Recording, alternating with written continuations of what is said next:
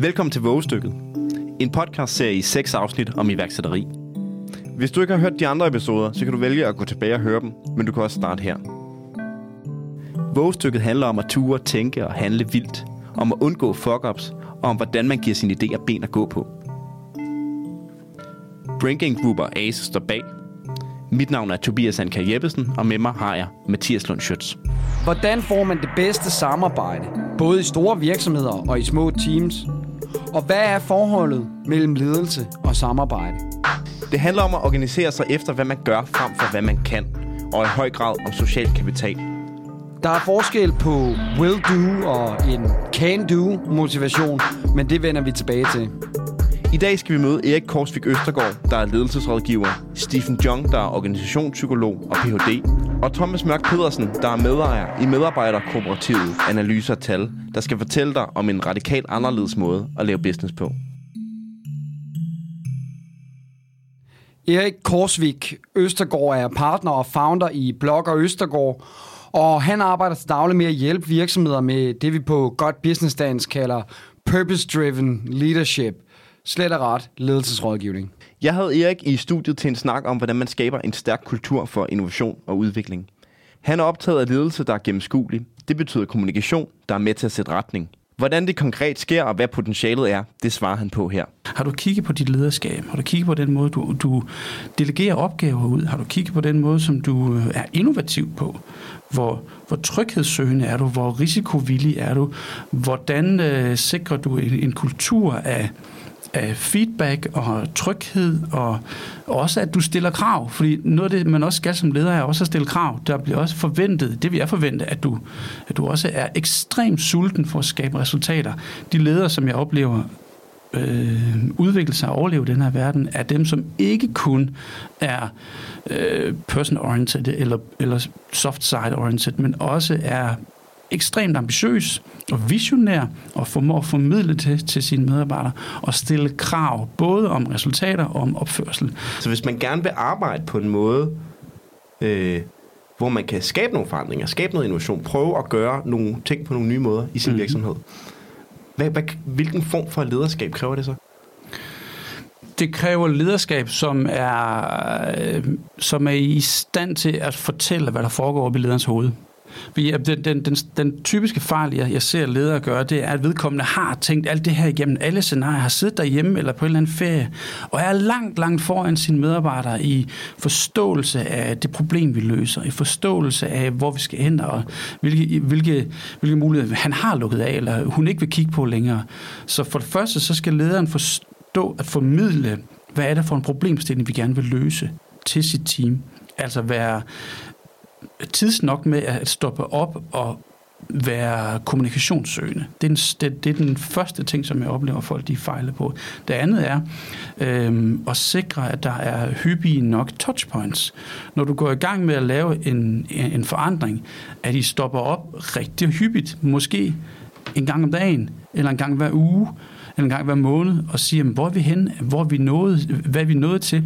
Kigger op på vores, øh, vores Scrum-tavle og se, jamen, øh, for, har vi fremgang i det, som vi har aftalt med hinanden? Så det ikke bare er, okay, drenge jeg har fortalt jer, hvad I skal. Nu løber jeg meget med den, og vi ses, når I, når I er færdige. Det fungerer ikke. Altså hyppighed i, i touchpoints. Og så den tredje er at, at sikre, at der, hvor man er på vej hen, eller det, det man nu gør, at det giver mening, både rationel mening og emotionel mening. At der er en forståelse for, at det problem, vi løser, eller den mulighed, vi skaber, at den er, den er meningsgivende for dem, som nu skal modtage vores produkt eller vores service. Ledelse handler om hyppighed i touchpoints, at kommunikere sine visioner klart og at skabe mening for sine medarbejdere. Og hvad der ikke findes af ledelseslitteratur og artikler om meningsfyldt arbejde, det gode arbejde på LinkedIn osv. Bunken er stor, men kernespørgsmålet er selvfølgelig også, hvordan arbejdsgruppen eller teamet kan præstere bedst og mest hensigtsmæssigt. Ja, for formel ledelse er selvfølgelig én ting, og noget vi ikke kan komme udenom. Men ledelse foregår på mange planer, og også i teamsamarbejde. Hvad, hvad kan man gøre for at få et godt teamsamarbejde? Fordi jeg tror, jeg tror vi alle sammen har prøvet at, at arbejde i nogle teams, hvor det, hvor det virkelig kører. Altså hvor man, hvor, man, øh, hvor man tænker bedre sammen, end man gjorde alene, og man, mm. øh, man løser opgaver på en, en hurtig og god måde, og man er, man er uenig, men man får diskuteret på en god måde. Øhm, og, så, og så også i, i modsatte situationer, hvor man bare sidder og tænker, hold nu kæft, mand. Altså, der skal jeg ikke skide altså, hvad? Ja, ja, ja. Og, og man er oppe og toppet, så du er uenig om fremgangsmåden, og man holder fast, og man, man, man mikrostyrer, og man giver ikke opgaven til hinanden. Og, ja, men jeg kender alle de der. Jeg vil sige, hvis vi prøver at regne, regne lidt baglæns på den, resultatet af sådan noget godt teamwork, det er social kapital, og det er værdiskabelse, og det er økonomisk sundhed. Og økonomisk sundhed kan vi også kalde resultater, at du når nogle milestones og får noget til at ske. Ikke? Så det er de tre parametre, man kan måle det på, eller man kan se fremdriften på. Hvis vi så prøver at tage dem en af gangen, at sikre økonomisk sundhed eller resultater, det er sådan en klassisk management-disciplin. Ja, det handler om at, at vide, hvor mange penge vi har, hvor lang tid har vi, hvad er det, vi skal nå med, hvor meget kan vi tjekke af, altså, og, øh, kan vi lave det her målbart på en eller anden måde, at vi når nogle resultater. Men lad os lige parkere den, fordi det, det er lidt den klassiske måde at kigge det på. De to andre, den ene handler om værdiskabelse hvad er det for en værdi, vi skaber med det produkt, vi har med at gøre? Har vi en fælles forståelse af det? Er det en funktionel værdi, eller er det en emotionel værdi? Den funktionelle værdi kan være, at vi gør ting nemmere, hurtigere, simplere. Vi får ting til at hænge sammen. Vi får skabt klarhed eller transparens. Den emotionelle kan være, skaber det her noget nyt for mig? Bliver jeg motiveret? Kan jeg se, at min kunde bliver gladere? Får mindre nervøsitet? Bliver, bliver engageret? Bliver modig måske? Og den sidste er den sociale kapital, som handler om, kender vi hinanden? Hvorfor nogle relationer har vi til hinanden? Kender jeg dig, Tobias? Ved du, hvad for en baggrund du har? Ved jeg, hvad, hvad din mor og far laver? Har du en hund? Går du til billiard om torsdagen? Hvad trigger dig? Hvorfor går du på arbejde? Hvad, hvad laver du om aftenen? Hvad laver du i weekenden? Og der er selvfølgelig en eller anden grænse mellem at være personlig og privat, som vi ikke skal gå ind over. Men øh, at få skabt en social kapital fører hen i, at vi stoler på hinanden, og vi har tillid til hinanden.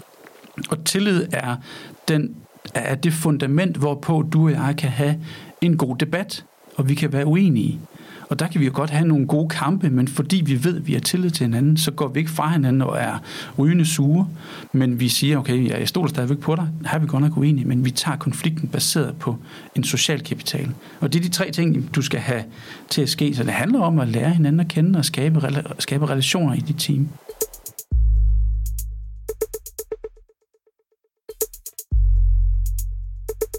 Jeg vil med, at han kalder det økonomisk sundhed, og som jeg hører ham, er det jo også selve fundamentet, at virksomheden skal tjene nogle penge, men at vejen derhen går gennem social kapital og værdiskabelse. Og det at skabe værdi, ikke bare for sig selv, men for kunder eller organisationen, virksomheden, man arbejder for, ja, det kræver en fælles forståelse, klart nok. Kort sagt, der er flere veje til Rom, og det vil sige, at den måde, man tjener penge på, kan tage mange former. Ja, Erik han pointerer jo netop, at funktionel værdi, som man kan tage og føle på, er vigtigt, men at man også øh, skal holde sig den emotionelle eller følelsesmæssige værdi for øje. Eftersom vi jo er mennesker med både rationalitet og følelser, ja, så giver det god mening, og som en måde at bedrive forretning på, giver det endnu bedre mening. For som Erik siger, hvis han kan få sin kunde til at blive mindre nervøs, ja, så giver det god mening for ham og kunden, ikke? Hvis et samarbejde skal flyde, så kræver det social kapital, som er samarbejdets smørmiddel, kan man sige. Eller med andre ord, at man skal kende hinanden og interessere sig for hinanden.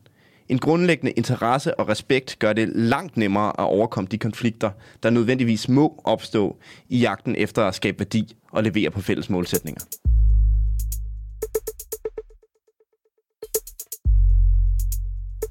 Hvorfor er teamet så centralt, og hvordan sammensætter man det?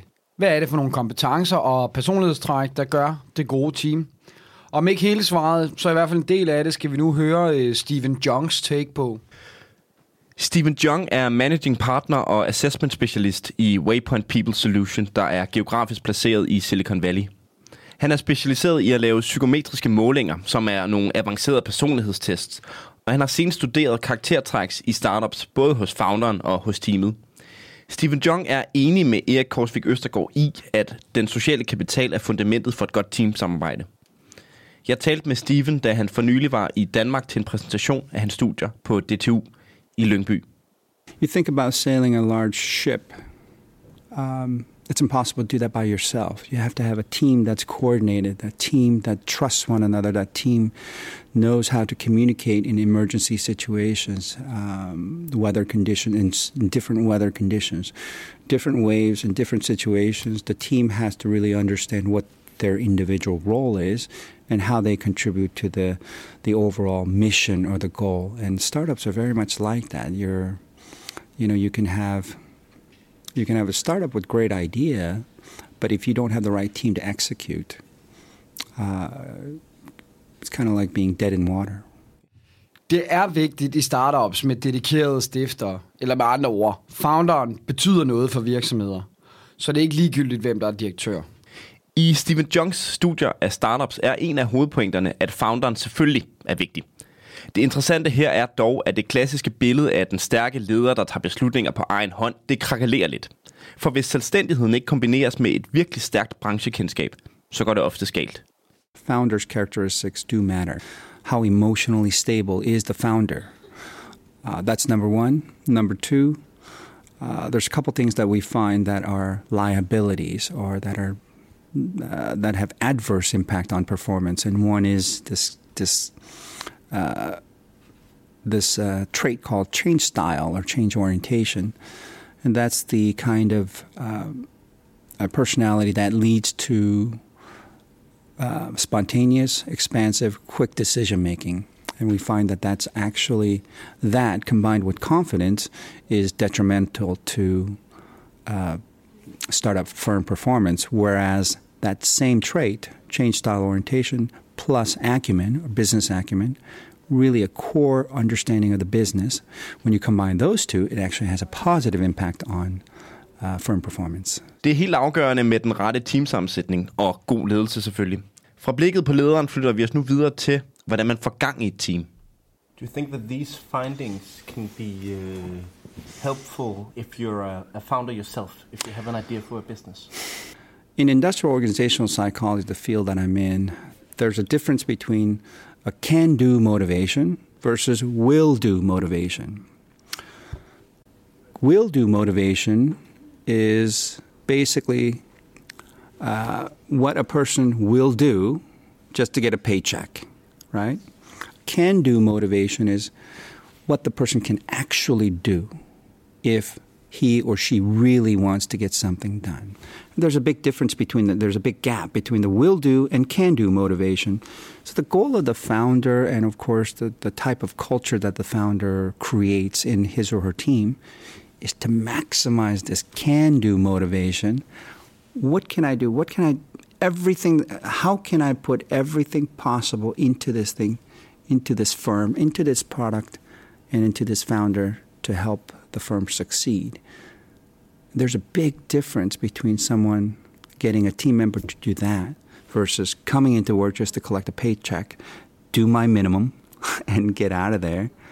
There's a big difference. Can over will do motivation, den lader vi lige stå et øjeblik. Ekspertise, erfaring, egenskaber og personlighed i den rigtige balance gør det gode team. The composition is critical. Composition, uh, the way we define it, is do you have the right mix or balance of expertise, experience, uh, skill set, and personalities?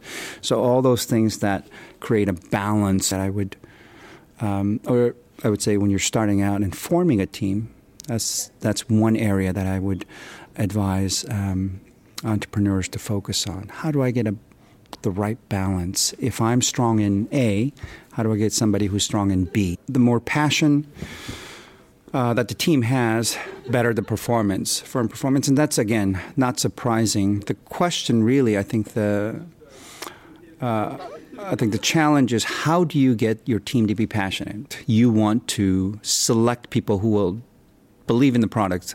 Um, obviously, not more than you, but you know at least close to uh, your level of enthusiasm because you don't want to hire somebody, no matter how skilled they are, if they don't believe that this product is worth, you know, working towards or putting it out there. So I would say that's one thing that you want to check for. You know, do you really believe in this product? Do you think this can work? Do you really like this, right?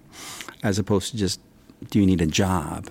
Tobias, nu skal vi vide, hvordan vi får fingrene i de rigtige folk. Især hvis man ikke har råd til den slags omfattende personlighedstest, som øh, Steven han leverer. Han har et par gode råd. Lyt med her. But if you think about just dating, if you think about if you think about finding a, a romantic partner, uh, I think many of the audience can relate to this idea where you know you meet the person, go on on a first date, and and you come back and you think, wow, this is my soulmate. This is the perfect person for me. You get all excited, all worked up, and then two months later you think, what was I thinking?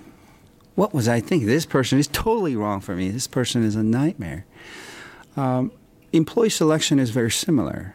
A person can, you can interview someone in 30 minutes to an hour and just be really impressed by the person's resume, by the person's enthusiasm, how they communicate, all that stuff. But once they're on the job, that's a totally different story. So the trick is to use, um, in addition to your traditional interviews, to use more objective assessments. And you can do that through um, by creating what's called behavior based assessments, which tends to be a little more objective than uh, just casual traditional interviews. You can also use psychometric assessments um, that are, uh, you know, efficient but accurate, validated. Uh, to measure some of those personality traits that you're looking for. Behavior based questions is simply asking uh, people about what they have done done given certain situation in the past.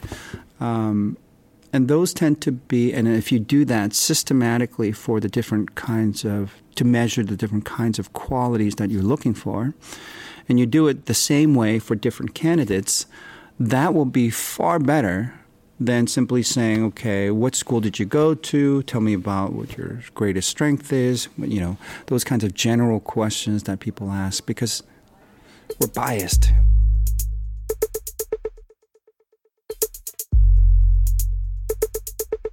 Det her med at spørge om adfærd i konkrete situationer, når du interviewer kandidater til en position, det er interessant.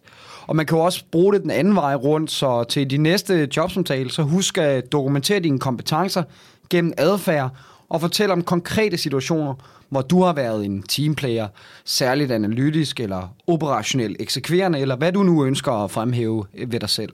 Og fra den her business love story vender vi nu tilbage til Erik Korsvik Østergaard. Vi skal høre om, hvordan organisationer kan blive mere entreprenørielle i deres arbejdsmetoder. Jeg, jeg tror noget af det, jeg, jeg, vil, jeg vil hive frem, det er, øh, at jeg i de store virksomheder nogle gange oplever en diskrepans, eller en, et, et disconnect mellem jeg siger noget, folk på gulvet, og så øh, lederlagene. Hvor øh, i, for, i forhold til den verden, vi kigger ind i nu, hvor, hvor vigtig teamdannelse er, og hvor, øh, hvor vigtig øh, en forståelse af at lave nogle dynamiske strukturer, det er noget, som toplederne udmærket forstår. Og de mener typisk, at de har, vi har kommunikeret og går bare i gang, men der er et disconnect i forhold til folk, der sidder øh, på gulvet blue-collar workers, white-collar workers, you-collar workers, som sidder og er de operationelle folk, øh, og skal få det til at hænge sammen, som ikke nødvendigvis får den tid og den lejlighed og de instrumenter til at være med på den her forandring, som de nu skal til. Det synes jeg er brændende ærgerligt, at, øh, at der er så meget, der, der går tabt, når du øh, skal få budskaber og vilje til at, at diffundere ned, altså kaskadere ned gennem de her, de her lag. Og når vi arbejder med virksomheder, som i stedet for at tænke øh, traditionelt siloorienteret eller funktionelt orienteret, tænker netværksbaseret. Den netværksbaserede organisation har en helt anden form for engagement og motivation, kommunikerer gennem øh, key influencers eller sådan noget, nogle, øh, nogle, øh, nogle bridges mellem øh, de, de forskellige netværksbaserede organisationsdele. De virksomheder, som forstår at lave team of teams eller lave en mixet kultur, er klart nogen, som har bedre trivsel, bedre kommunikationsformer, og som i en sidste ende forvalter den sociale kapital, værdiskabelse og den økonomiske sundhed på en helt anden måde. Ja, de her netværksstrukturer, som du siger, er skide gode. Mm. Altså, hvordan fungerer de? Jamen, de fungerer ved, at man... For det første, så skal du, øh, så skal du forstå, at du skal organisere dig ikke omkring det, du er, men omkring det, du gør. Hvis I, I, I oh, nu bliver sådan noget old school. I gamle dage, der putter man folk ned i kasser afhængig af det, de kunne. Det vil sige, at du havde en øh, R&D-afdeling, så havde du salg og noget marketing, så havde du nogle kompetencer i forhold til øh, øh, automobilbranchen og i forhold til farmaceutbranchen, og så noget, du var, du var funktionelt organiseret. Klassisk øh, kerneproces og støtteproces organiseret. Den organisering er nu under, øh, man kan sige, efterrationalisering. og langt hellere, at, at vi kigger på, at vi ud fra de her ankre af funktionel viden, organiserer vi os i nogle netværk omkring det, vi skal have til at ske, omkring det problem, vi løser. At vi øh, flokkes omkring øh, et produkt, vi skal til at ske, have, øh, at flyve, eller en problemløsning, eller en mulighed, vi skal høste. Så vi bygger nogle netværk, som løser problemer, hvor du samles omkring det, i stedet for at du samles omkring det, du, det, du kan. Du siger, at det kan være svært at få en kulturforandring til at sive, sive ned. Øhm, hvad hvis man kigger på det omvendt? Eller sådan, hvad, hvem ved, at lederen nødvendigvis har den bedste idé? Ikke? Altså hvis, når det jo er de, de nederste lag i en traditionel pyramide, der sidder med en kundekontakt, ikke? Altså, mm. der har en reel kontakt med, med dem, der betaler for nogle produkter. Ja. Øhm, hvad, hvad gør man for at få den viden med? Mm. Jamen, det, er jo, det er jo helt rigtigt. Øhm, det er sjældent lederen, som ved mest, ved bedst, har den største erfaring, men det er lederen, der har ansvaret. Så lederen, der har ansvaret både for produkter, for trivsel og for medarbejdere og for økonomi og alt muligt andet.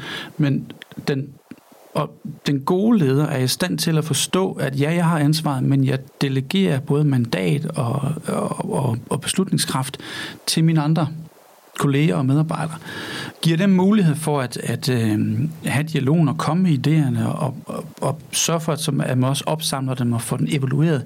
Igen, det handler om hyppighed i dine touchpoints, hvor ofte du taler med dine medarbejdere. Og så handler det i en anden grad også om at sige, som leder, så har du ansvar for at forstå, hvad det er for en vision, du har og at formidle den til dine medarbejdere. At sige, det er den her vision, det er så ambitiøst, vi er, det er det her problem, vi løser. Jeg ved, hvorfor vi skal, jeg ved ikke, hvad vi skal gøre. Sondring mellem at vide, hvorfor og hvad, er rigtig vigtigt. Som leder, så skal du altså vide, hvorfor du gør tingene, som du gør. Og hvad er det for problem, du løser. Men du skal ikke nødvendigvis vide, hvordan vi gør det, eller hvad det er, vi gør. Det kan du lige så godt overlade til dine medarbejdere, som har en kontekstuel forståelse, som taler med kunden, som øh, har de der, som tager telefonopkaldene og, og ved, hvad, der, hvad, hvad pain pointsene er.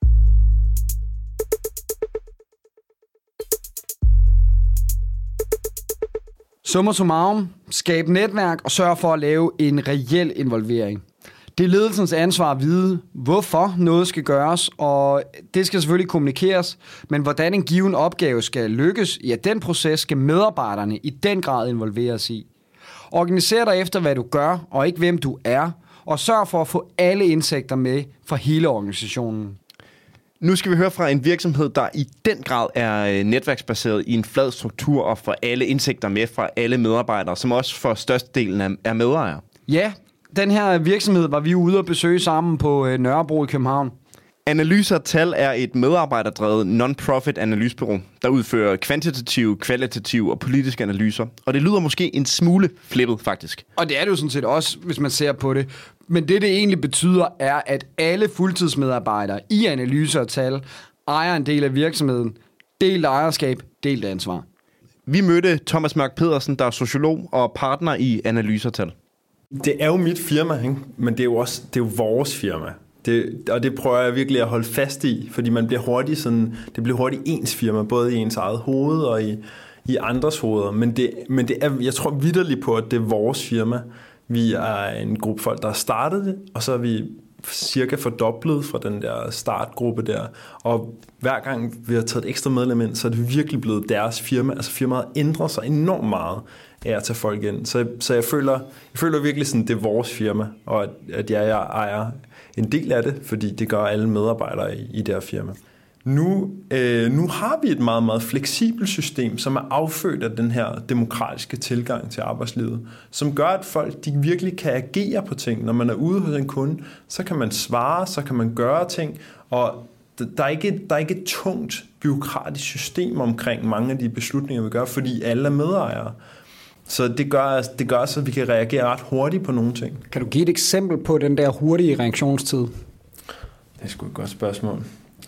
Altså, øh, jeg tænker, tænker, at for eksempel, at I, I tager fat i mig øh, efter vi mødtes på folkemødet, og øh, vi mødtes jo ude foran, først så mødtes vi til et oplæg, bla bla bla, ikke? og så mødtes vi ude foran Alternativets, øh, der var en stor fest, vi kunne ikke komme ind, der var alt for mange mennesker og sådan noget, ikke? og så stod vi og drak noget øl og snakkede, og så sagde du, har du lyst til at være med i det her? Og så kunne jeg bare svare ja, det har jeg.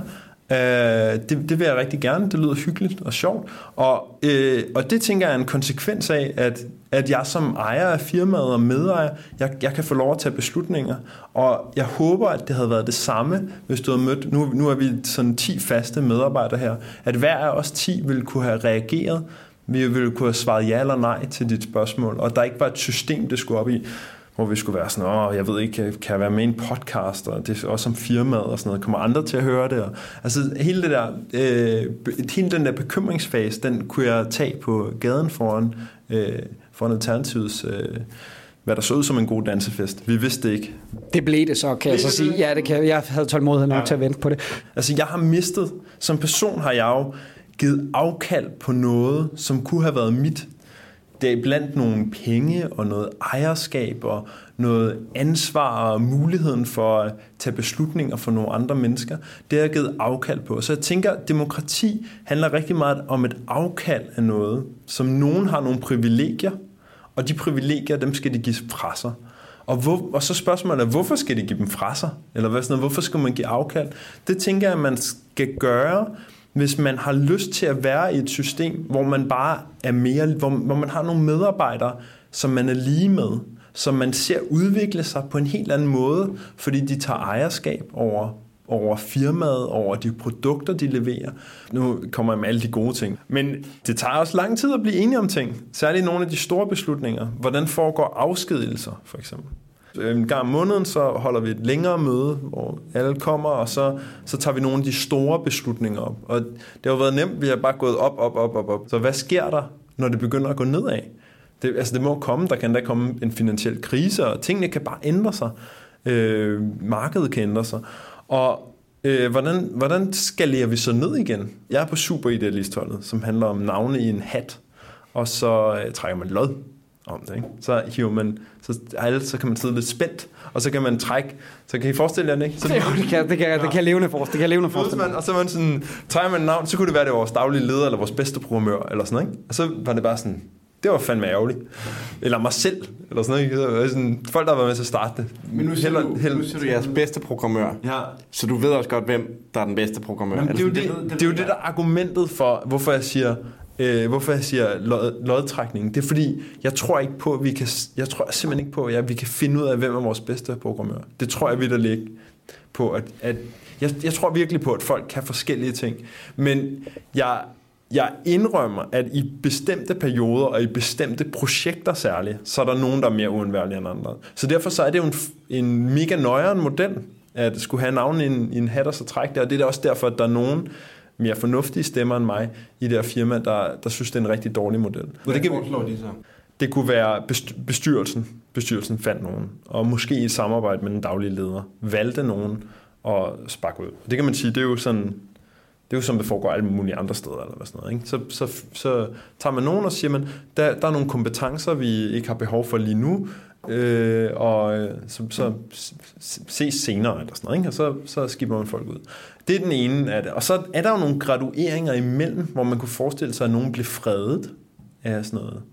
Er der noget, som ordinære øh, corporates kunne lære af jer, eller øh, almindelige virksomheder? Øh, er der noget, mellemledere kunne, kunne få ud af at, at, at, at, at tænke, tænke organiseringen af arbejdet anderledes? Altså? Jamen, øh, overskudsdeling, tænker jeg, vil være meget fedt. Man behøver ikke gøre folk til medarbejdere, eller hvad hedder det, til medejere, ens medarbejdere til medejere, men jeg tænker, at det er meget godt at sige, jamen, øh, hvis det går rigtig godt i firmaet, så sørger vi for, vi gør det til en eller anden form for delmedejere. At de faktisk, altså, man kan jo godt gå, lad være med at gå så langt, at alle har en lige stor andel, men stadig gør sine medarbejdere til medejere af virksomheden. Og det tror jeg virkelig vil være, vil virkelig være godt. Jeg kunne godt tænke mig at se øh, Fakta for eksempel gøre, at, de der, at alle dem, der arbejder der, de også havde en eller anden ejerskab, og hvis det gik godt for Fakta-kæden som helhed, så fik alle medarbejdere noget ekstra. Hvis det gik godt for Fakta, øh, den lokale Fakta i Sydhavnen, så alle dem, der... Så der var nogle gradueringer af, at hvis det gik godt, så så man det også. Øh, og man så det også, hvis det gik dårligt. Det tror jeg, det tror jeg vil være rigtig sundt, men jeg tror, det kræver, at man giver noget fra sig. Altså det, det, har været, det tror jeg bare har været min sådan, det vil gerne være min afsluttende pointe. Man skal give noget fra sig for at få noget tilbage. Grundlæggende set løfter vi bedre i flok end hver for sig. Og selvom det næsten lyder som venstreorienteret propaganda, ja, så er samarbejde en grundsten i værdiskabelse og dermed virksomhedens mulighed for at skabe profit. Fremtidens virksomheder organiseres i netværk, altså efter konkrete arbejdsopgaver, og ikke kunstige etiketter eller stillingsbetegnelser. Og som vi har lært af Stephen Jong, er velfungerende teams sammensat af folk med forskellige ekspertise, erfaringer, evner og personligheder, og det er i det her mix, at magien opstår. Der er en forskel på en will-do og en can-do motivation, og du vil gerne have dit team til at gøre alt, hvad de kan gøre, fordi det giver mening for dem. I næste afsnit af Vågestykket kommer vi helt tæt på dem, der i gang sætter forandringerne i de store virksomheder. Vi taler med seje corporate iværksættere og hører flere tanker med forankring i virksomheder som blandt andet Arla og ISS. Der er også links og mere viden at hente i de show notes, som følger med episoden her. Vågestykket er produceret af Brain Gain Group i samarbejde med ASE. Redaktionen bag episoden er Mathias Seidler og Andrea Dragsdal. Svend Timo Borg er lyddesigner. Mit navn er Tobias Anker Jeppesen. Og jeg hedder Mathias Lund Schøtz.